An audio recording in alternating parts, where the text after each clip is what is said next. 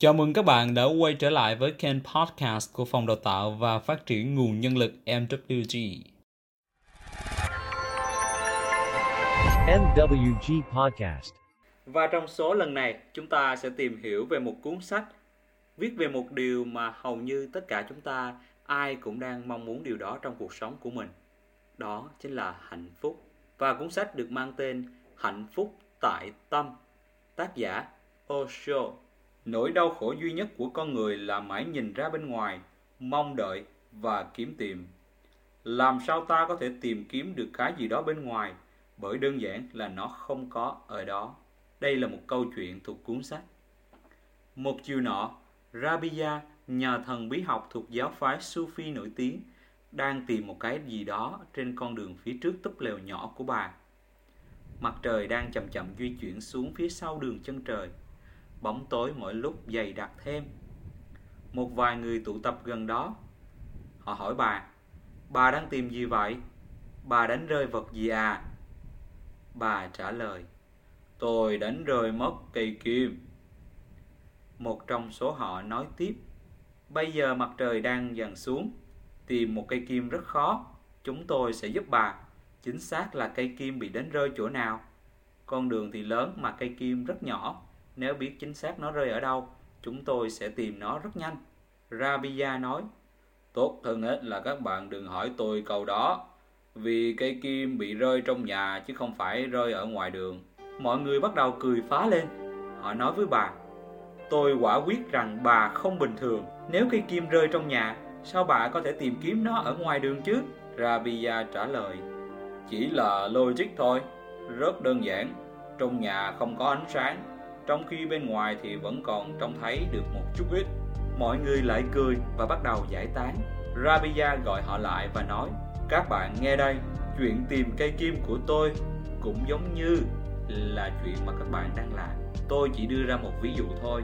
Các bạn đang tìm kiếm niềm vui, bình an ở thế giới bên ngoài mà không đặt câu hỏi quan trọng và đầu tiên là bạn đã đánh mất nó ở đâu?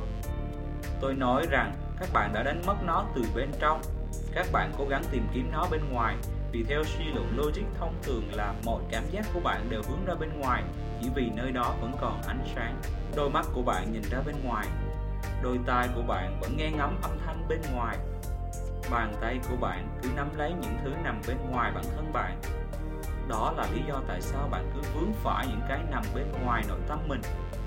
Ngược lại, bằng những trải nghiệm cá nhân, tôi nói thật, bạn có đánh mất cái gì ở bên ngoài mình đâu. Tôi cũng từng tìm kiếm mọi thứ ở bên ngoài rất nhiều.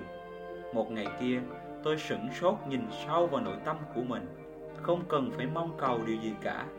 Bản ngã thực sự luôn ngự trị bên trong con người chúng ta.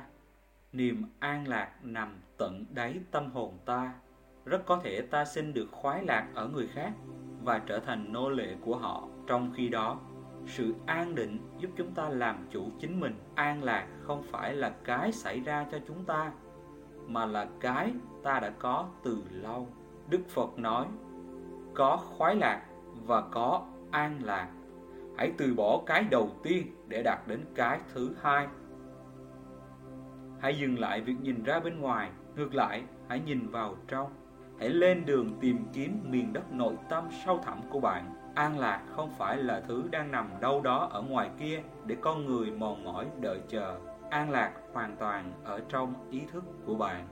Vừa rồi là một đoạn trích ngắn và câu chuyện đi tìm cây kim thuộc cuốn sách hạnh phúc tại tâm của osho.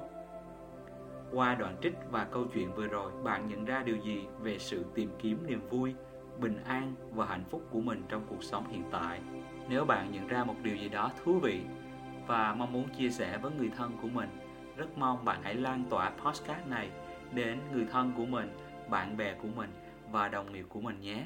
Cảm ơn bạn đã dành thời gian để lắng nghe và mong bạn sẽ cảm nhận được sự bình an, niềm vui và hạnh phúc chân thật từ chính nội tâm của mình chứ không phải là những điều kiện bên ngoài.